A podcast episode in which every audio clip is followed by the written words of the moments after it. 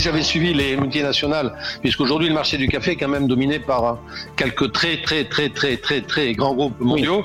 Hein, euh, voilà. Donc si j'avais voulu copier, ah ben je serais mort, mort hein, parce que euh, on peut pas copier quelque chose qui est trop gros, c'est pas possible. Donc euh, il faut trouver les points de passage. Et nos points de passage à nous, c'était euh, ben, ça a été le commerce quittable notamment.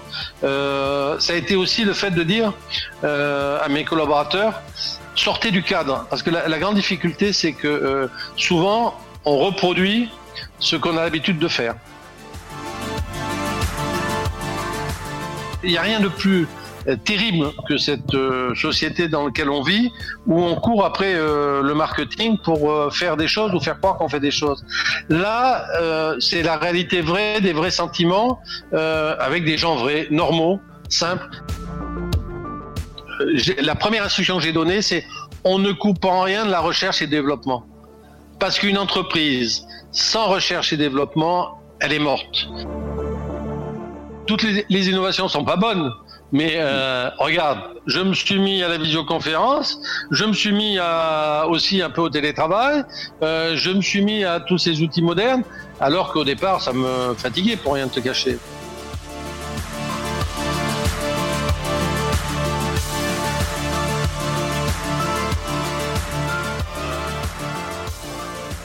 Bonjour et bienvenue sur Déclic. Déclic, c'est le podcast de Nice Matin qui part à la rencontre des personnalités remarquables.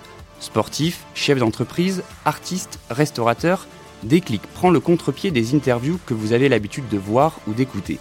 On ne coupe pas la parole, on ne cherche pas la petite phrase, on laisse à nos invités le temps de répondre aux questions et surtout de développer. Pas de montage, pas de propos déformés, aucune reformulation, l'entrevue que vous allez écouter est diffusée brute, telle qu'elle a été enregistrée. Bonjour Jean-Pierre euh, et bienvenue dans ce, dans ce nouvel épisode de, de, Déclic, le podcast de Nice Matin. On est très content de, de vous avoir. Je, je, suis donc avec Jean-Pierre Blanc, le, le, directeur de, de Malongo. Euh, on est en visio parce qu'on est juste après euh, le début du déconfinement, donc chacun dans, dans nos bureaux. Il est possible qu'il y ait des petites, euh, des, petites, des petites bafouilles en son, mais ça sera tellement intéressant que je suppose que vous irez quand même au bout de ce podcast. Bonjour Jean-Pierre. Bonjour. Euh, Première question, est-ce que je peux te demander de te présenter? Oui, bien sûr. Euh, merci de ton invitation, tout d'abord. Et, et, voilà, bon, je suis Jean-Pierre Blanc, je suis euh, directeur général des cafés Malongo, donc qui est une belle entreprise niçoise située à Carros, à côté de Nice.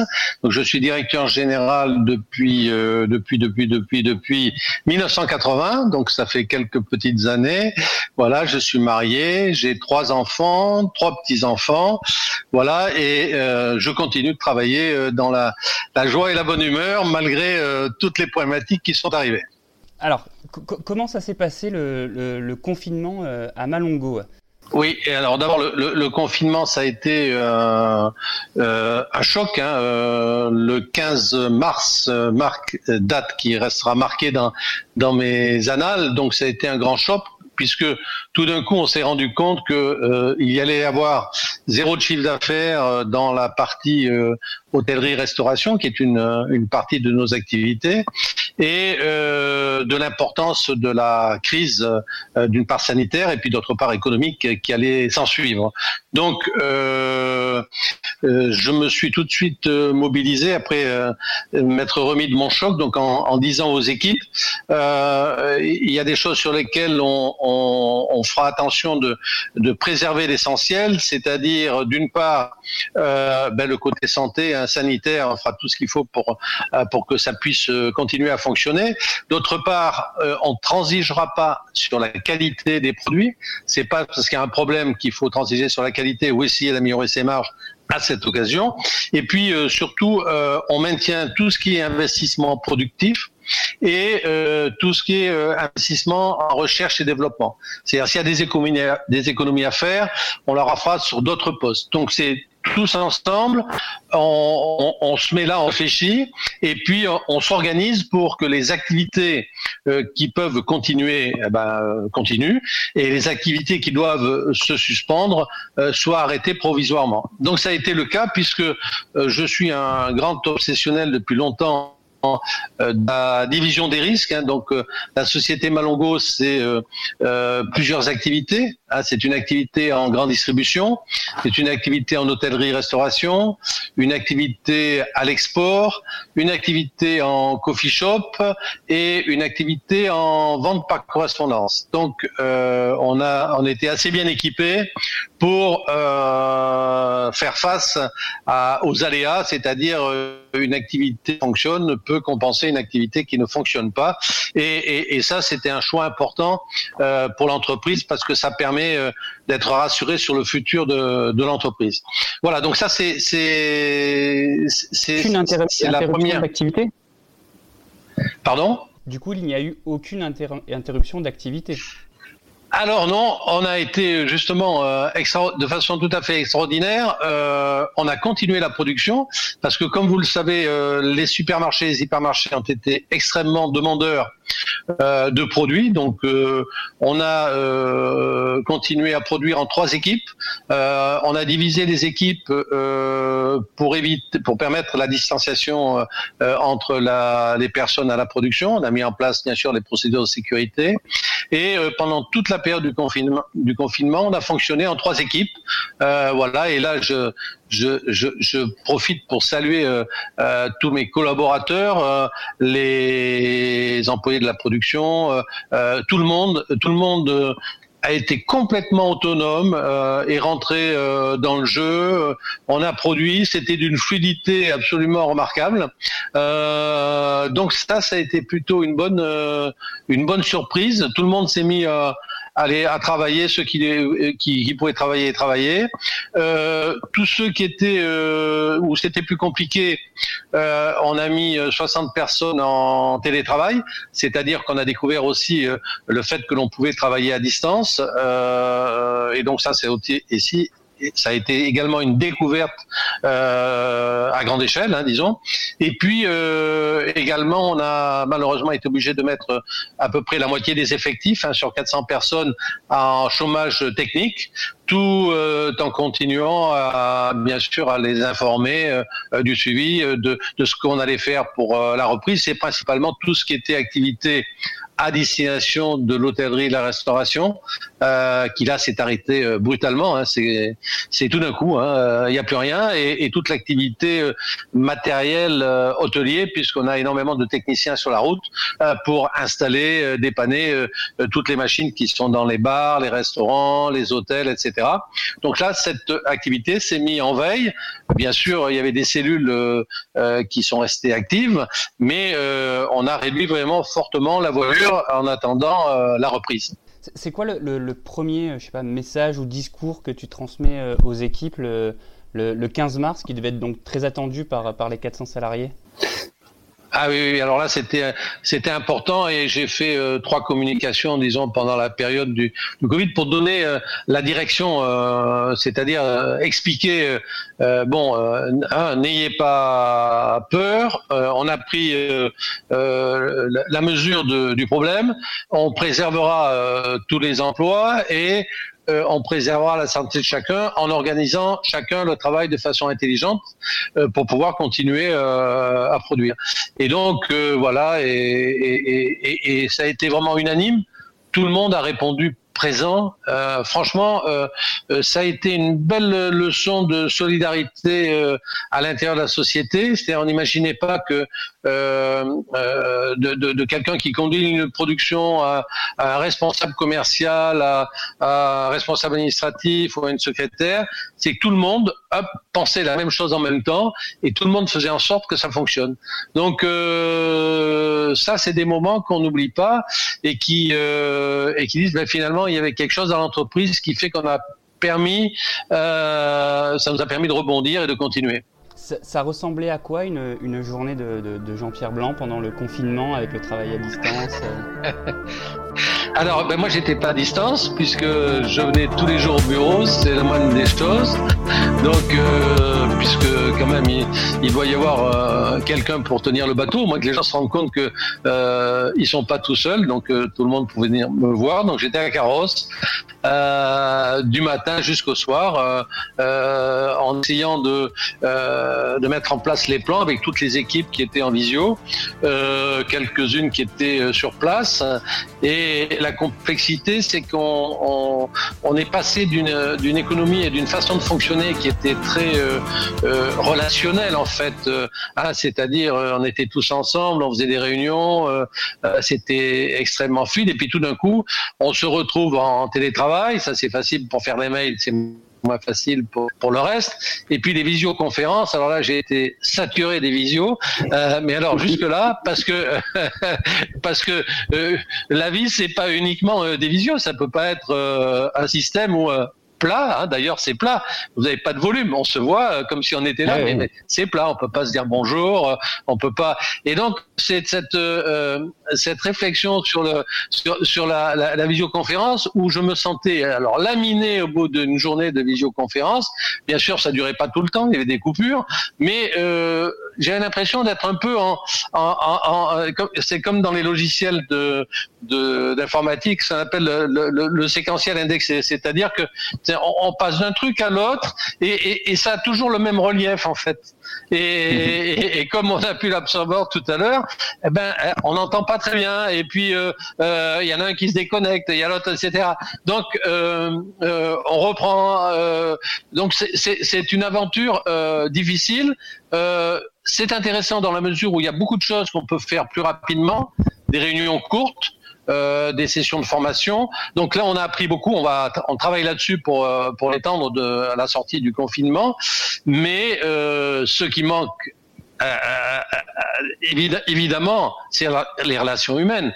Vous vous vous travaillez pas uniquement de façon mécanique. Il y a des moments où, vous avez envie de perdre un peu de temps, vous avez envie de discuter à la machine à café, ou, etc. Ou, vous euh, voilà, vous réfléchissez sur d'autres choses. Vous vous vous sortez un peu de votre cadre étroit qui est le cadre du travail. Donc tous ces éléments-là font que euh, ça, ça manquait énormément.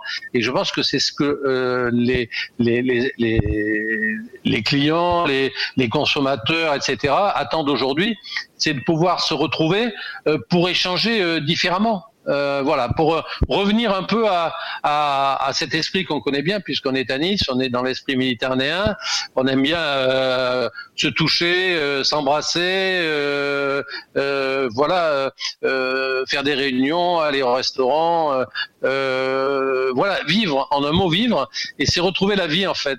L'écran, c'est pas, c'est une vie autre, c'est une, une vie de passage, c'est un, voilà c'est un, voyage limité dans le temps quand même. là, je vois que ça bouge un peu derrière toi. Je vois des gens qui passent. Euh, il y a encore beaucoup de gens en télétravail ou ça commence déjà à rentrer un peu dans les bureaux? Ah, ils, sont même masqués ceux que je vois passer. ouais, ouais, ouais. Et donc, euh, non, on a repris euh, à partir de lundi.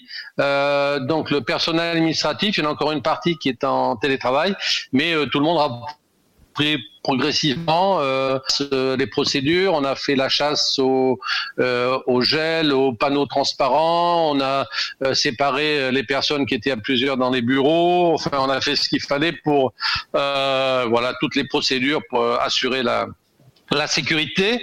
Et ce qui était compliqué, je pense, pour euh, les personnes qui étaient en confinement, c'était de ressortir du confinement. C'est-à-dire qu'il y avait quelque part une petite appréhension. Euh, moi, je la voyais pas parce que tous les jours, je descendais euh, au bureau. Donc, euh, euh, mais que j'ai ressenti de la part des collaborateurs, c'est pas qu'ils avaient peur que les, les choses n'aient pas été bien faites et, et en état, mais c'est comme si c'était un peu replié sur leur, sur eux-mêmes, sur leur coquille, et que ça demandait un effort supplémentaire pour euh, pour ressortir. Donc euh, voilà. Mais maintenant, bon, tout le monde est à peu près à poste et euh, on est en train de mettre en place toutes les équipes pour la reprise de l'hôtellerie et de la restauration. Hein, ça a commencé principalement sur le secteur du sud. Hein, Paris, c'est autre chose. donc il y a beaucoup de ventes en, à, à emporter qui ont commencé. Et puis surtout, tous nos clients, amis restaurateurs, hôteliers, bars, restaurants, commencent maintenant à préparer la sortie que tout le monde euh, espère et qui devrait avoir lieu euh, le 2 juin euh, pour être enfin prêt avec plus de terrasses, avec du matériel, avec peut-être des nouveaux produits. Et nous, on essaie de leur apporter, disons, notre savoir-faire. On a pris contact avec eux, bien sûr, téléphoniquement à plusieurs reprises. On voit les besoins, on voit par rapport aux nouveaux produits. Donc, on essaie de dire maintenant, il faut que vous refassiez du business, il faut que vous organisiez. Et voilà, nous, on est là derrière pour vous appuyer. Donc, euh, Ok. Est-ce que tu, tu, retiens quand même des, des, choses de, des choses positives de ce confinement dans les manières de travailler? Et est-ce qu'il y a des choses que tu vas garder, peut-être qui ont été expérimentées pendant le, pendant le confinement sur la manière de fonctionner, de manager euh? Alors oui, euh, il y a des, choses qui sont importantes. C'est d'une part, le télétravail, c'est compliqué mais c'est une ouverture intéressante, donc qui permet d'avoir de la flexibilité par rapport à des collaborateurs qui ont des besoins. Donc ça, on conservera une partie en cas de nécessité, de besoin. Donc euh, ça va donner de la flexibilité. Ensuite, tout ce qui était, on va limiter quand même les déplacements. Euh, je parle des déplacements euh, qui ne sont pas utiles euh, par des visios euh, courtes. Euh, je suis même en train de mettre en place un, un plan de formation qui se fera par visio avec nos équipes, puisqu'on a quand même cinq formateurs euh, chez nous euh, à destination de nos, de nos clients. Et on va travailler sur cette base-là avec des modules très courts. On va refaire tous les, tous les cours. Ça sera très interactif. Et, voilà. Donc ça, c'est des choses que l'on va garder. Et euh, on s'est dit, mais il y a des tas de choses qui sont inutiles ou des choses qu'on pourrait faire autrement. Comment on peut améliorer le service à nos clients, à nos clients hôteliers, restaurateurs? Voilà. Bien sûr, il y a d'autres choses qui ne changeront pas quand on travaille avec les pays producteurs et qu'on fait du, euh, on essaie de travailler sur la partie euh, euh, commerce quittable, environnement, etc. Donc on va être obligé de repartir. Pour l'instant, c'est pas d'actualité parce qu'il n'y a pas d'avion, mais d'aller sur place, de vivre dans les coopératives et de et, de redonner et, de redonner un petit peu de, de, de, de l'espoir à ces personnes parce qu'il faut savoir que en amont. Euh, D'ailleurs, on a mis en place un, petit truc, on a fait passer des petits sur nos réseaux Facebook euh, des informations de nos coopératives pour euh, dire bah ils sont toujours là. Euh, alors il y a une chose qui est bien, c'est qu'ils se sont très fortement confinés, hein, parce que il y a même des coopératives, ils interdisaient l'accès des camions, ils voulaient pas de, de, de personnes qui venaient de la ville pour euh, même venir chercher les, les cafés. Donc euh, ils sont fortement confinés, donc ça c'était plutôt bien. Par contre, en termes de bien sûr de développement, hein, pour eux, ça va reposer un certain nombre de questions, donc il faut qu'on soit là aussi pour euh, les accompagner, pour assurer cette reprise, en sachant que peut-être les volumes globaux mondiaux de consommation vont évoluer de façon différente. Euh, ça, on ne sait pas encore euh, ce qu'il en est exactement. Et, pendant le confinement, est-ce qu'il y a eu euh, une explosion de consommation de café ou c'est resté stable, ça a baissé, ça a, ça a évolué comment pendant, pendant le confinement? Alors, ah, alors oui, je t'entends pas très bien, mais j'ai compris le sens de ta question. j'ai compris le sens de ta question. Il y a eu effectivement au mois de mars, au mois d'avril, une explosion des ventes en grande distribution, c'est-à-dire que les rayons étaient toujours vides. Le café des petits producteurs, ça a été la, la start-up start du café. Hein, donc, euh, euh, on a vendu des quantités euh, invraisemblables. Donc, les consommateurs euh, voulaient avoir des produits de base, bien sûr, on le sait pour les pâtes, le riz, etc. Mais pour le café aussi. Et donc, on a fait des taux de croissance ces deux mois de façon importante, qui compensent pas la totalité, mais qui euh, bien sûr nous aide bien entendu à, à supporter euh, à supporter le reste. Donc ça c'était euh, plutôt positif. Et dans ce cadre-là, ce qui a aussi d'étonnant et on l'a vu aussi sur la, la, vente à distance qui continuait, il y a eu une croissance très importante des décaféinés, des ventes de café décaféiné, puisque vous savez qu'on fait des décaféinés à l'eau biologique, commerce quittable, sans solvant, tout à fait naturel. Et là, on a eu une explosion de la consommation de ces cafés parce que les gens n'allant plus au bureau, restant chez eux, euh, consommaient beaucoup de café, mais au bout d'un moment, ils disaient eh, peut-être je vais, je vais me calmer, je vais prendre des pinés. Donc ça a été euh, une découverte, c'était la, la, la, vente importante de café des caféinés pendant cette période de confinement. Et ça te donne des idées pour la, pour la suite de voir ces, ces, ces croissances-là qui ont, qui ont émergé? Eh ben, ça nous a donné des idées euh, du fait que euh, finalement, euh, on s'est rendu compte que euh, a acquis des nouveaux clients et que ces nouveaux clients finalement ont apprécié fortement notre café. On a apprécié tout ce qu'on fait euh, avec les coopératives de petits producteurs. Donc, euh, vous savez que c'est un travail que j'ai initié euh, dans les années 92. Donc, ça fait maintenant beaucoup de temps. On a sorti les premiers produits labellisés commerce équitable Max Havelaar en 97. Et donc, il y a beaucoup de choses qui sont faites dans les coopératives. Le partage de la valeur, on achète plus cher le café, on développe l'environnement, le bio, beaucoup de choses, l'autonomie des coopératives, euh, la démocratie dans les coopératives. Et euh, à partir de là, euh, on se rend compte qu'il y a une, une adhésion de plus en plus forte du consommateur pour euh, ce type de produit qui a du sens, c'est-à-dire que euh, vous avez besoin de donner du sens à un certain nombre de choses, surtout dans cette période-là.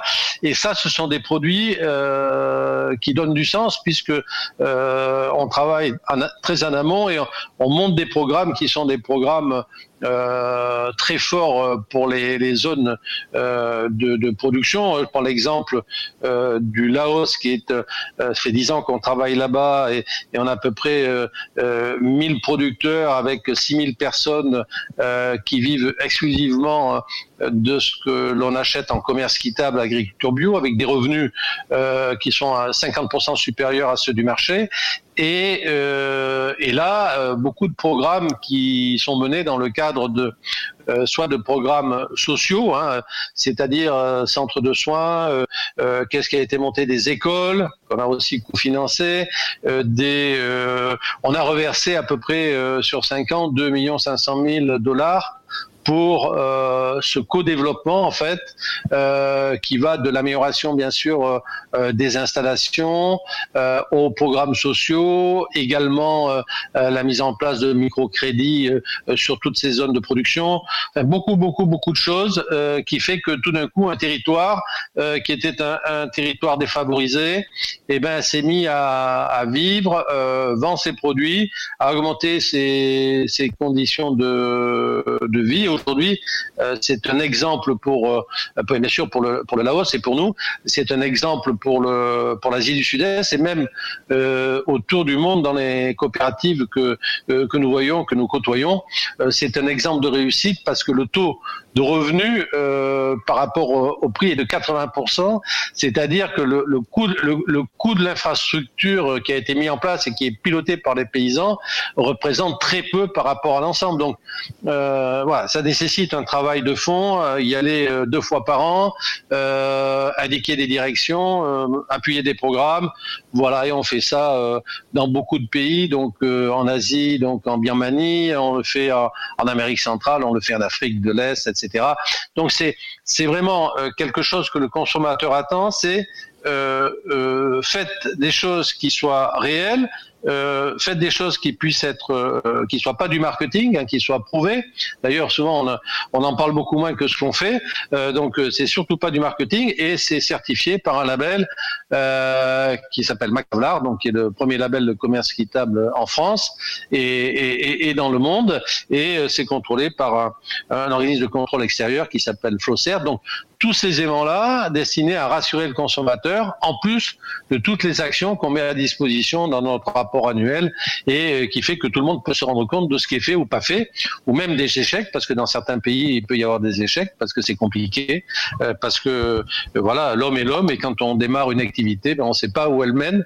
Voilà, mais en tout cas, c'est beaucoup de passion et toujours une, une idée et qui a, qui, a, qui a prévalu depuis le début que je fais du ski nous ne faisons pas de charité, nous sommes une entreprise euh, avec des collaborateurs qui doit euh, faire du résultat.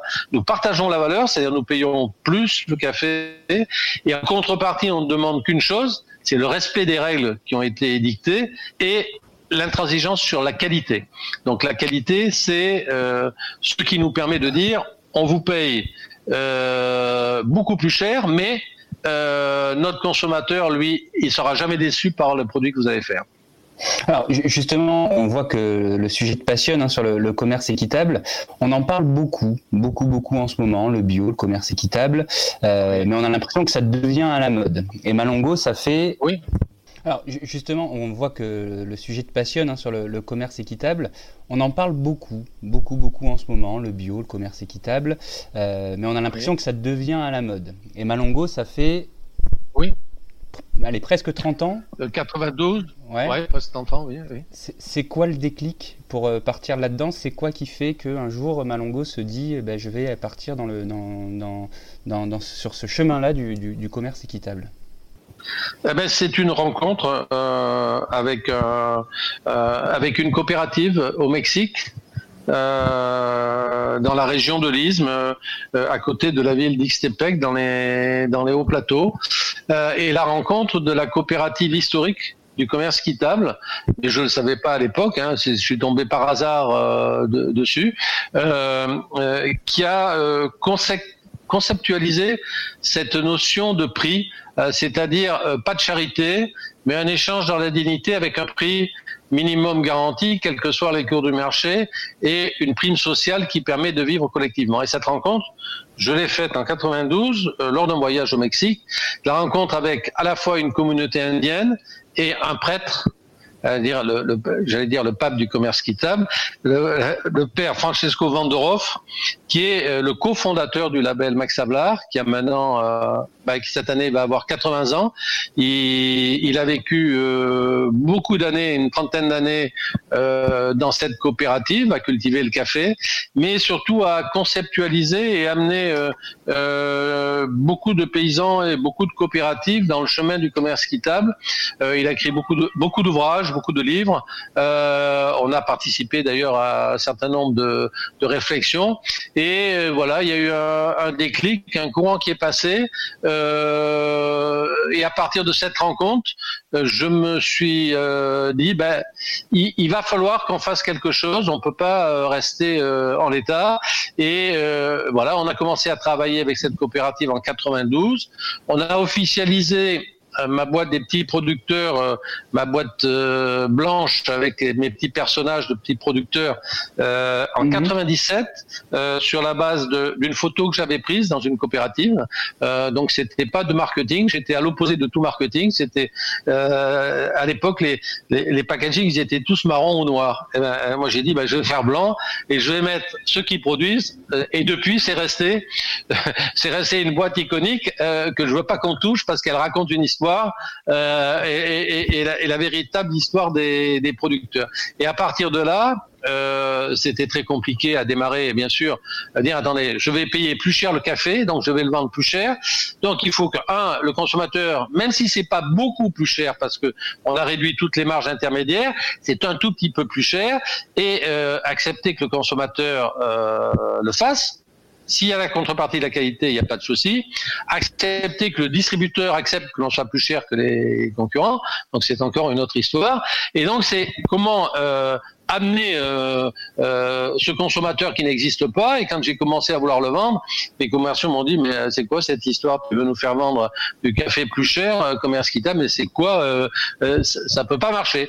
Donc j'ai pris mon bâton de pèlerin avec des collaborateurs et puis on a été voir des gens qui étaient extraordinaires, qui ont cru. Et les premiers qui ont cru, c'est celui qui est maintenant président des Galeries Lafayette, qui Monsieur Philippe Pouzet, qui dirigeait Monoprix à l'époque et qui a cru le premier euh, à la fois euh, au côté environnemental et au côté euh, commerce quittable et qui m'a demandé à l'époque de développer un produit pour eux également. Donc ça a été en 97 la, premier, le premier pas et le second pas ça a été avec Carrefour, avec une personne qui était extraordinaire, qui était Madame Jacquet, qui était responsable du développement durable et on a monté une filière qualité bio Carrefour sur justement cette coopérative. Et à partir de là, bien sûr, nos produits sont rentrés, euh, on les a fait connaître, et il y a eu vraiment une amorce de quelque chose sur la compréhension à la fois de la nécessité des labels de commerce équitable comme Max Havelaar, à la fois de cette notion de d'environnement, de, de café organique, de partage de la valeur euh, et d'attente du consommateur, même si c'était pas aussi perceptible que maintenant, euh, cette attente. C'était latent en fait. Et voilà, donc à partir de là, on l'a installé partout, chez, chez Leclerc, chez Intermarché, chez Système U, euh, chez Auchan, euh, euh, partout, toutes les enseignes. Euh, on dit, mais finalement, oui, euh, c'est un produit non seulement qui a sa place, qui est bon, qui est à un prix raisonnable et que le consommateur demande. Donc voilà, donc euh, voilà, mais ça a été une, quand même une bataille de, de, quelques années. Là, je vous résume ça rapidement, mais ah c'était quand même un peu plus compliqué. Mais euh, allez, aujourd'hui, on fait attention à ce qu'on mange, à ce qu'on boit, tout ça. Mais, mais à l'époque, beaucoup moins. Donc, comment euh, est-ce que, est-ce que toi, tu sentais qu'il y avait, euh, que c'est quelque chose qui allait émerger ou est-ce qu'il y avait déjà une toute petite demande sur, sur, sur ce niveau-là il n'y avait pas vraiment une demande. Euh, moi, j'ai senti deux choses. D'abord, c'était euh, ma conviction personnelle euh, en, en, rencontrant les, paysans euh, indiens, zapothèques, euh, chantales qui étaient dans cette zone. Quand je suis arrivé 92, il fallait remettez-vous dans le contexte de 92 à 2000, les, les, les Indiens euh, qui étaient qui, qui, sont qui vivent sur des, des territoires communautaires hein, au Mexique, hein, donc c'est pas des, des, terres privées, c'est des communautés. Euh, et eh ben les, les, les gens des villages autour les considéraient comme des animaux, c'est-à-dire quand on y allait, on nous disait mais tu, tu vas avoir des animaux. Tu, tu, ils, n'avaient pas, euh, il y avait une notion euh, violente, mais euh, qu'on peut même pas imaginer. Euh, donc là, il y a quand même une réflexion qui s'est faite sur. Euh, c'était des gens extraordinaires. Je suis arrivé, ils avaient rien à manger, ils ont partagé leur repas avec moi. Donc, euh, je sais pas, il s'est passé quelque chose. J'ai senti que ça pouvait pas rester en l'état, et du coup, de fil en aiguille, voilà, j'ai développé tout ça. Et, et du coup, concrètement, ça, tu, parlais tout à l'heure de que tu payais plus cher le, café en, passant par du commerce équitable. C'est la différence est, énorme sur le prix sur le sur le sur le prix d'achat pour pour Malongo. Ah, ah. Euh, pour euh, oui, si tu regardes en termes purement comptables et économiques, aujourd'hui euh, le marché, le café est coté sur la bourse hein, des matières premières, donc à la bourse de New York pour les arabicas et à la bourse de Londres pour le robusta. Donc un arabica, ce qu'on utilise, est, est, est, vendu sur la bourse de New York. Donc la bourse aujourd'hui est aux alentours de de, de 100 cents la livre. Hein, euh, donc euh, la livre c'est 0 kg 453 et 100 cents de, de dollars. Et euh, nous achetons le café du commerce quittable à peu près à 200. Hein, le commerce quittable de bio, on l'achète quasiment au double. Euh, alors évidemment, si moi euh, euh, je faisais payer le double de mon prix de revient ou le double de trucs, donc ça serait euh, inachetable. Donc en fait l'idée c'est euh, on achète le double, mais on ne répercute pas euh, une un montant complémentaire par rapport à, par rapport au prix, c'est-à-dire le prix, on, le sort du marché, hein, il est ce qu'il est, et après derrière euh, il y a nos frais. Donc, mais on va on va pas doubler le, sinon c'est invendable. Mais c'est le double. si on regarde comptablement, euh, ça ferait de belles sommes à la fin sur le bilan. À, l'époque, quand tu pars dans cette aventure, il n'y a pas un banquier ou un comptable qui te dit Mais Jean-Pierre, t'es es complètement dingue, euh, ça, ne sera pas rentable ton truc. J'ai dû être euh, persuasif, mais on a commencé progressivement. C'est-à-dire, on a l'activité du conventionnel qui était euh, qui était là, qui continuait, et petit à petit, j'ai substitué. Chaque année, je faisais progresser le commerce quittable, et ça s'est fait euh, l'un dans l'autre avec l'appui de tous les collaborateurs. Donc, euh, c'était pas quelque chose de nouveau. Je, je suis pas passé du point A au point B. Je suis passé progressivement à euh, introduire des, variétés nouvelles. Et puis il fallait monter des structures, il fallait monter les, coopératives, il fallait euh, voilà, il fallait aider à tout ça. Donc ça prend du temps. Et donc ça s'est bâti sur euh, une petite vingtaine d'années quoi. Aujourd'hui, il y a combien de coopératives qui, travaillent avec Malongo? On en a beaucoup, mais disons celles sur, lesquelles on est extrêmement proche, il y en a à peu près une vingtaine. On est assez présent à tout ce qui est euh, Amérique centrale et Mexique notamment. On a beaucoup de, coopératives au Mexique, que ce soit dans la zone euh, dans la zone du Chiapas ou dans la zone de euh, Veracruz.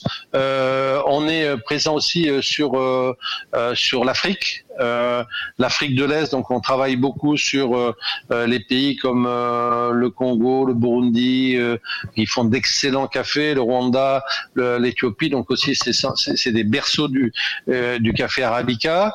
Et puis on travaille sur sur le la partie Asie avec bien sûr le Laos, j'en ai parlé tout à l'heure, la Birmanie où on a monté un programme avec l'ONU, enfin avec exactement avec l'UNODC, qui est l'organisme de lutte contre la drogue de l'ONU, sur un programme qui a été initié par eux. Euh, ils ont planté des caféiers donc euh, euh, au-dessus du lac Inle, entre le lac Inle et Mandalay, et dans une zone qui est une zone de guérilla, hein, qui est une zone très particulière, pour lesquelles il y a des, des populations absolument magnifiques et qui vivaient du pavot en fait. Et le programme a été de euh, de, mais de façon volontaire, hein, c'est pas de façon brutale, euh, d'éradiquer la culture du pavot. Et là, euh, ont été plantés plusieurs milliers d'hectares en remplacement du pavot. Et nous, on a on a pris le programme à partir du moment où le, café arrivait à, à, à, arriver pour monter en place toute la structure de préparation, de commercialisation de la cerise du café, c'est-à-dire de la cueillette de l'arbre, jusqu'à la tasse chez nous. Et, ça, c'est un magnifique euh, programme puisque euh, euh, dans une zone qui était à vocation pavot, c'est-à-dire qui est une zone de conflit, hein, le fait de pouvoir acheter à des conditions du commerce équitable et de l'agriculture bio, on est à peu près, on est arrivé à peu près à être sur des prix équivalents à, à, la production de pavot. Et donc, on a substitué des, des, plantes qui sont néfastes et qui euh, également néfastes pour la biodiversité, hein, puisqu'il faut il faut brûler pour euh, pour faire pousser du pavot dans la montagne, etc. Et, et, et donc là, on a des des, des, des populations qui sont euh, euh venues au, au, café et, et l'année dernière, on a même fait euh, une présentation à l'Assemblée nationale avec l'ONUDC, avec le président de l'Assemblée, avec Christian Jacob qui, qui, avait fait le premier texte sur le commerce équitable et, et, et nous avons fait venir euh, une euh, le gérant et, et, une paysanne qui avait la première plantée du, du café à la place du pavot et, et je t'assure que voir cette femme qui n'était pas sortie de son village, t'imagines, c'est-à-dire c'était à des heures et des heures de route de piste, euh, pas sortie de son village, elle était même pas allée à Rangoon. Hein, et, et, on la prend, on la fait venir par Rangoon, Bangkok, Bangkok, Paris. Paris, elle se retrouve dans les ors de l'Assemblée nationale, expliquer ce qu'elle a fait euh, et pourquoi elle en est venue à remplacer euh, euh, et qu'est-ce qu'elle attendait. C'était absolument magnifique. Donc euh, voilà, donc ça, ça fait partie des petites joies euh, quand on arrive à faire des choses euh, comme ça. Tu leur rends souvent visite à ces coopératives? Oui. Ben là, je rentrais de Birmanie. Euh, je suis rentré le 1er mars de Birmanie, tu vois. Donc, euh, alors là-bas, personne ne parlait du coronavirus à l'époque. Hein, c'était vraiment, euh, mmh. on était dans les montagnes. C'était, c'était absolument euh, tout à fait euh, étonnant. Et puis, évidemment, j'arrive à l'aéroport de Bangkok. tout le monde avait déjà les masques. Le 1er mars. Et, voilà, donc j'ai trouvé un masque, je me suis mis un masque et je suis rentré avec un masque de là-bas. Oui, j'ai beaucoup en pays producteur parce que euh, j'ai du mal à vendre un produit euh, que je ne touche pas, dont je connais pas. À la limite, j'aime bien euh, à la fois toucher la terre, les fruits, euh, la façon de le préparer, euh, expliquer aussi ce que l'on attend euh, pour le consommateur. Donc oui, oui, j'ai beaucoup en Amérique centrale, en Afrique, en Asie, pour justement suivre. J'ai deux collaborateurs euh, qui euh, font le travail en fait, hein, puisque moi je fais euh, je fais un peu de représentation, hein, mais j'essaie de donner une direction euh, à la fois euh, à la coopérative, à ceux qui euh, montent le programme, et puis à montrer que toute la société est derrière, l'ensemble du personnel de la langue est derrière, parce que ça va au-delà. chaque fois qu'il y a eu un un problème dans une coopérative. Euh, je te prends l'exemple de la coopérative d'Ossiri au Mexique où ils ont connu euh, à cause du, du climat des, des, des, années noires hein, où euh, les pieds de caféier ont tous été détruits par une maladie qui s'appelle la maladie de la rouille. Ben, tout le personnel Malongo, bien sûr nous, nous on, on, a fait ce qu'on devait faire avec avec Malongo et avec notre fondation, mais le personnel s'est mobilisé à monter des, des brocantes, des machins, etc. pour récolter de l'argent et pour envoyer directement au producteur. Donc en fait, c'est c'est c'est pas uniquement quelque chose qui est euh, euh, qui est euh, qui est basé sur le sur le, sur une idée sur un, quelque chose d'artificiel. C'est c'est on le touche du doigt. Quand chaque année j'essaie de venir faire venir une coopérative et, une série de ouais ouais. Tout à l'heure tu disais ouais ouais c'est pas du marketing je l'ai fait venir ici et voilà. Et, moi, j'adore euh, quand euh, les producteurs viennent ici en France. Je les fais venir. Euh, ben la, personne de Diaman est venue ici à Nice. Quand ils viennent ici, ils font une discussion avec le personnel. Ils font une discussion dans dans les sites où je suis, où ils peuvent aller, pour essayer de, de faire passer, euh, euh, euh, ce qu'on peut pas avoir par, par visioconférence, faire passer quelque chose, un, un, un, sentiment, une façon de penser, une façon de vivre différente. Donc voilà, donc c'est c'est et toujours en, en, en, restant chacun à sa place. Hein, ce que je veux dire, euh, il n'y a rien de plus euh, terrible que cette euh, société dans laquelle on vit, où on court après euh, le marketing pour faire des choses ou faire croire qu'on fait des choses.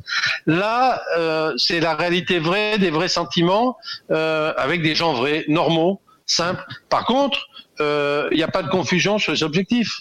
On est une entreprise privée, on doit gagner de l'argent, on doit gagner de l'argent pour investir, pour se développer, euh, on doit donner la qualité à notre consommateur si on veut continuer à payer le prix du café. C'est d'une limpidité euh, claire. Il n'y a même pas à discuter. C'est simple, c'est fluide. Euh, voilà, et ça devrait être comme ça.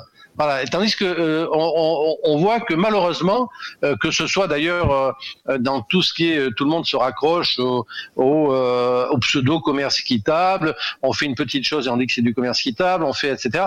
dans le nord nord aussi, pas uniquement avec le sud. Donc tout ça, ça sème de la confusion. Il faut que les entreprises restent vraies. Euh, identiques à elles-mêmes, mais qu'elles ne se trompent pas de message et le consommateur n'est pas dupe. Lui, il n'a pas envie de quelque chose qui soit marketé, il a envie de quelque chose qui soit vrai. Et après, il adhère ou il adhère pas, c'est libre et son choix. Euh, on va rembobiner encore un peu. Euh, comment est-ce que tu es tombé dans le café? Alors, par hasard. J'ai répondu à une petite annonce. Mais tu sais, la vie est faite de rencontres. C'est ce que je dis à mes collaborateurs, c'est qu'à un moment donné, tu trouves un truc et tu, tu tires un fil, et puis un fil tire un fil, qui tire un fil, qui tire un fil, qui tire un fil. Et en fait, on, tire des fils. Et c'est toujours des rencontres. Je suis rentré dans la société en 1975. Oui, c'est ça. en 1975 pour répondre à une annonce. Et après, j'ai eu l'opportunité en 1980 de devenir un directeur général. Ça s'est fait comme ça, voilà. Et depuis, je suis, je suis en place. Euh, l'entreprise d'aujourd'hui, c'est plus l'entreprise euh, de l'époque. Entreprise qui est, qui était vraiment euh, une entreprise euh, niçoise, hein, implantée sur le, sur le territoire, puisque nous sommes issus de d'une création en 1934 et nous avons euh, Malango s'est fait connaître hors de sa petite ville de Nice euh, par une émission euh, radio après la guerre qui s'appelait Le Pastrouille de Tante Victorine sur euh, Radio Monte Carlo que tout le monde connaît bien avec avec mhm. le l'homme de théâtre qui était Francis Gag qui faisait le personnage de Tante Victorine et de Barbara et qui faisait une émission où les gens revenaient le vendredi à 12h30 je crois de mémoire venaient écouter dans le poste ce mélange de, de niçois et de français sur la critique de tout ce qui se passait sur euh, le département. Et ça se terminait ah ben maintenant si on allait boire un bon café Malongo voilà. Donc ça a été la première communication de Malongo qui nous a permis de sortir de notre département. Donc une entreprise qui est vraiment euh, installée dans le dans le territoire avec du personnel. On a à peu près sur les 400 personnes, plus de 200 personnes qui sont euh, sur les Alpes-Maritimes. Voilà, donc euh, et qui se sentent bien. Et c'est pour cette raison qu'on, euh, voilà, c'est absurde de laisser une entreprise euh, dans les Alpes-Maritimes. Moi, je trouve que c'est bien. La, et, et, la preuve, c'est que j'ai un petit peu raison, c'est que euh, il faut du tourisme, il faut des entreprises, il faut des industries, il faut de la biodiversité dans tout, euh, dans la nature, dans les territoires. Il faut des PME, bien sûr, il faut quelques grands groupes, mais il faut aussi des PME, il faut des ETI, il faut des TPE. Il faut, voilà, il faut, il faut, il faut que la vie est quelque chose de complexe. Euh, qu'il faut articuler et euh, il faut pas être monolithique sur un seul ni sur un seul segment ni sur une seule idée et il faut tenir compte euh, de ce que les gens attendent et quelque chose aussi de euh, de ce qu'ils ne voient pas. C'est-à-dire, on peut se dire ah bah halte là, euh, euh, l'entreprise c'est pas bien. Ben non, l'entreprise c'est très bien. C'est là euh, et on se rend compte que les employés, quand ils vous font part de leur plaisir de revenir travailler et de revenir se mettre en place, eh ben c'est une, franchement c'est une, c'est une victoire. C'est un, c'est une joie, c'est un plaisir. C'est-à-dire ils viennent pas le, ils, ils, ils, viennent pas le couteau sous la gorge. Ils viennent parce que ils ont envie, ils travaillent pour quelque chose avec une entreprise qui a une vision, qui a des idées, euh, voilà, et ils donnent tout leur euh, le meilleur d'eux-mêmes, quoi. Euh, j'ai j'ai lu plusieurs interviews de toi et dans de nombreuses d'entre elles, tu disais le seul moyen de résister, c'est de se différencier. Ben c'est oui, parce que évidemment, euh, si j'avais suivi les multinationales, puisqu'aujourd'hui le marché du café est quand même dominé par euh, quelques très très très très très très grands groupes mondiaux, hein, euh, voilà. Donc si j'avais voulu copier, ah ben je serais mort d'abord hein, parce que euh, on peut pas copier quelque chose qui est trop gros, c'est pas possible. Donc euh, il faut trouver les points de passage. Et nos points de passage à nous, c'était euh, ben, ça a été le commerce quittable notamment. Euh, ça a été aussi le fait de dire euh, à mes collaborateurs sortez du cadre, parce que la, la grande difficulté c'est que euh, souvent on reproduit ce qu'on a l'habitude de faire. Et sortir du cadre, ça demande beaucoup d'efforts parce que on prend des risques, on peut faire des erreurs.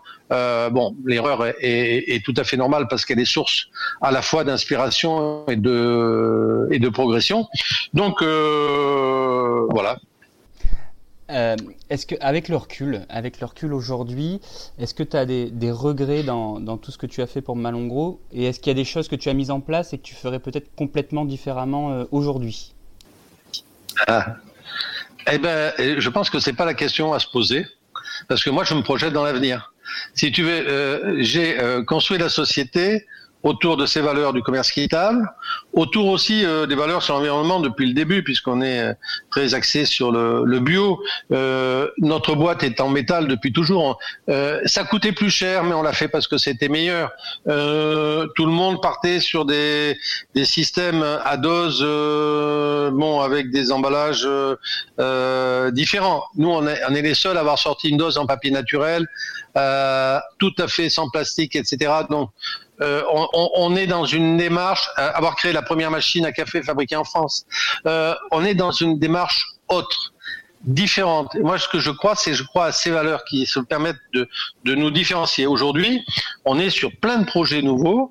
Euh, voilà, je t'ai montré tout à l'heure pour aider nos amis restaurateurs. Ben, on sort des infusions de café à froid et de thé à froid qui vont permettre de rafraîchir leurs consommateurs. En plus, du, du, café expresso, bien sûr, qui est, qui est, qui est la vedette dans les, dans les cafés et les restaurants. Donc, on essaie d'imaginer des choses, mais toujours autour de la santé, toujours au, au, autour du commerce équitable, de l'agriculture bio, ne pas sacrifier aux valeurs, mais demander aux équipes de sortir du cadre. Quand je disais au début de l'interview, euh, la première instruction que j'ai donnée, c'est on ne coupe en rien de la recherche et développement.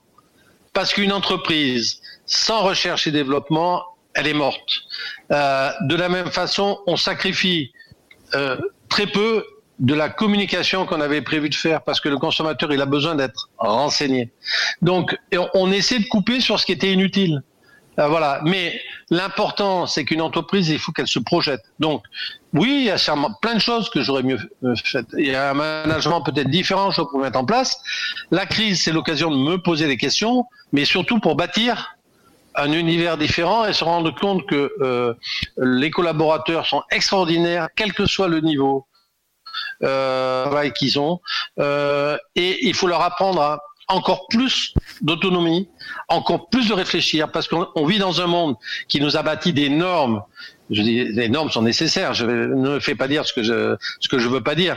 Mais il y en a marre des procédures, des normes, et les gens ne, ne réfléchissent plus. Or, ce que je veux, c'est que les collaborateurs réfléchissent. Les normes sont nécessaires, c'est la ligne rouge, faut pas dépasser. Mais tout le reste, il faut que ce soit spontané. Il faut que ça vienne. Il faut que les gens aient l'intelligence euh, de faire les choses pour ce qu'elles sont, y compris dans la dans la sécurité. Chacun est, est maître de sa propre sécurité. Euh, et puis dans le euh, dans les améliorations, dans les amélioratifs, dans euh, tout, tout est une richesse. Donc je pense que la projection dans l'avenir, c'est comment remettre les entreprises euh, sur rail avec les bons euh, calibrages pour qu'elles soient rentables, euh, comment trouver d'autres voies à la fois d'amélioration d'organisation et à la fois de nouveaux produits, à la fois de nouveaux développements, et c'est pas ce qui manque hein, en développement durable, en commerce équitable. Tout reste à faire. C'est une, une vision que l'on a et à ce moment T qui est le moment de la reprise, je pense qu'on ne doit pas l'oublier euh, parce que ça peut passer aux oubliettes euh, cette notion euh, qui était en attente des consommateurs sur euh, la planète, euh, le développement du bio, euh, le commerce équitable, faire des choses, des économies d'énergie, etc. C'est aujourd'hui l'épisode que l'on a vécu, c'est une parenthèse qui devrait nous permettre de réfléchir au futur et de bâtir surtout le futur. Donc il faut être positif et je ne me pose pas la question du passé, même si j'ai fait sûrement, probablement beaucoup d'erreurs. Voilà, justement, euh, on va rebondir sur ça. Comment tu imagines Malongo dans 10 euh, ou 20 ans? Alors, sûrement pas comme une multinationale, euh, toujours dans le cadre d'une entreprise où les gens ont envie de faire bien, de se faire du bien et euh, de travailler pour la, le collectif en fait.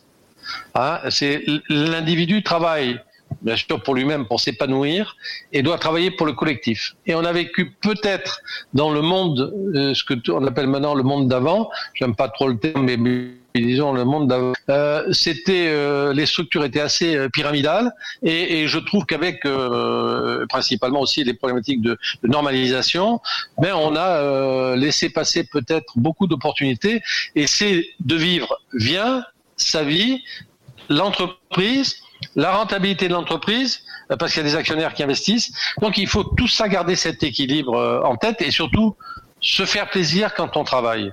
Ça c'est l'essentiel parce que sinon il n'y a rien de plus triste que la vie euh, si on n'a pas de perspective euh, personnelle et de perspective d'avenir collectif. J'ai une question un peu plus générale. Tu as, beaucoup parlé d'innovation, euh, d'avenir, euh, pendant l'interview.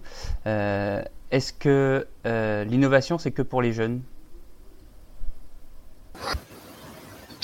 Bah oui, si tu considères que je suis jeune, oui. non, bien sûr que non. L'innovation, c'est pour tous, tout le temps, pour tout le monde. Toutes les, les innovations sont pas bonnes. Mais euh, regarde, je me suis mis à la visioconférence, je me suis mis à, aussi un peu au télétravail, euh, je me suis mis à tous ces outils modernes, alors qu'au départ, ça me fatiguait pour rien te cacher. Voilà, donc euh, oui, les innovations sont faites pour tout le monde, à tous les niveaux de la population, bien sûr. Oui. Alors, comment tu entretiens la flamme et l'envie d'innover toujours, plutôt? Ben, L'envie d'innover, c'est il n'y a, qu'une chose pour innover, c'est d'attiser la curiosité des collaborateurs. C'est-à-dire, il faut que les collaborateurs soient curieux de tout. Et ensuite, il faut structurer, bien sûr, pour donner une direction, mais qu'il faut qu'ils soient curieux, qu'ils n'hésitent pas aussi, ce que je disais tout à l'heure, à sortir du cadre, à projeter des idées qui sont même iconoclastes. Et à partir de là, on essaie de bâtir quelque chose. Ben, il n'y aura pas 100% qui vont être pris. Il va y avoir des erreurs, ça va avoir des coûts, les erreurs, mais les erreurs bâtissent euh, les réussites de l'avenir. Et avant d'arriver à faire euh, notre système à dose individuelle, qui est une vraie réussite, hein, euh, puisque on produit des machines en France, on produit pas loin de 300 millions de doses par an à Carros, on vend ces produits-là sur tous les réseaux, grande distribution, hôtellerie, restauration, à l'exportation, on va en vendre jusqu'à à, l'autre bout de la planète. Euh, voilà, c'est c'est et voilà cette euh, recherche, elle est elle, elle, est le fruit de ce de ce travail collectif. Ça n'a pas pu être fait et des erreurs euh, qu'on a pu faire pour y arriver, avec beaucoup d'échecs, beaucoup de persévérance. Et je pense que c'est dans la curiosité, la, la, la persévérance, l'investissement euh, nécessaire. Et là, merci au crédit d'impôt recherche parce que ça doit aider encore de plus en plus. Il faut encore l'élargir euh, d'un point de vue économique. Là, on peut bâtir le monde de demain. Alors, je, sais que tu n'aimes pas revenir sur le, sur le passé, mais ce sera ma dernière question pour, pour, pour terminer. Euh, tu, tu, dirais quoi à Jean-Pierre qui répond à la petite annonce pour, pour aller travailler chez Malongo, juste avant qu'il postule? Si tu avais quelque chose à lui dire. Je dirais quoi? Tu lui dirais quoi aux eh ben, je dirais, euh, ben, je dirais, tu, tu, rentres dans une entreprise, euh, tu rentres pour un poste, tu sais pas si tu vas rester sur ce poste, tu auras des opportunités, saisis les opportunités et euh, sans euh, sans une compétition euh, stérile, c'est-à-dire l'idée c'est d'être là au bon moment et quand le moment est là de faire le nécessaire. Voilà, je dirais ouvre l'œil, sois intelligent, bosse, euh, regarde ce qui se fait, apporte de la valeur ajoutée et sois là au bon moment et saisis le moment qui passe.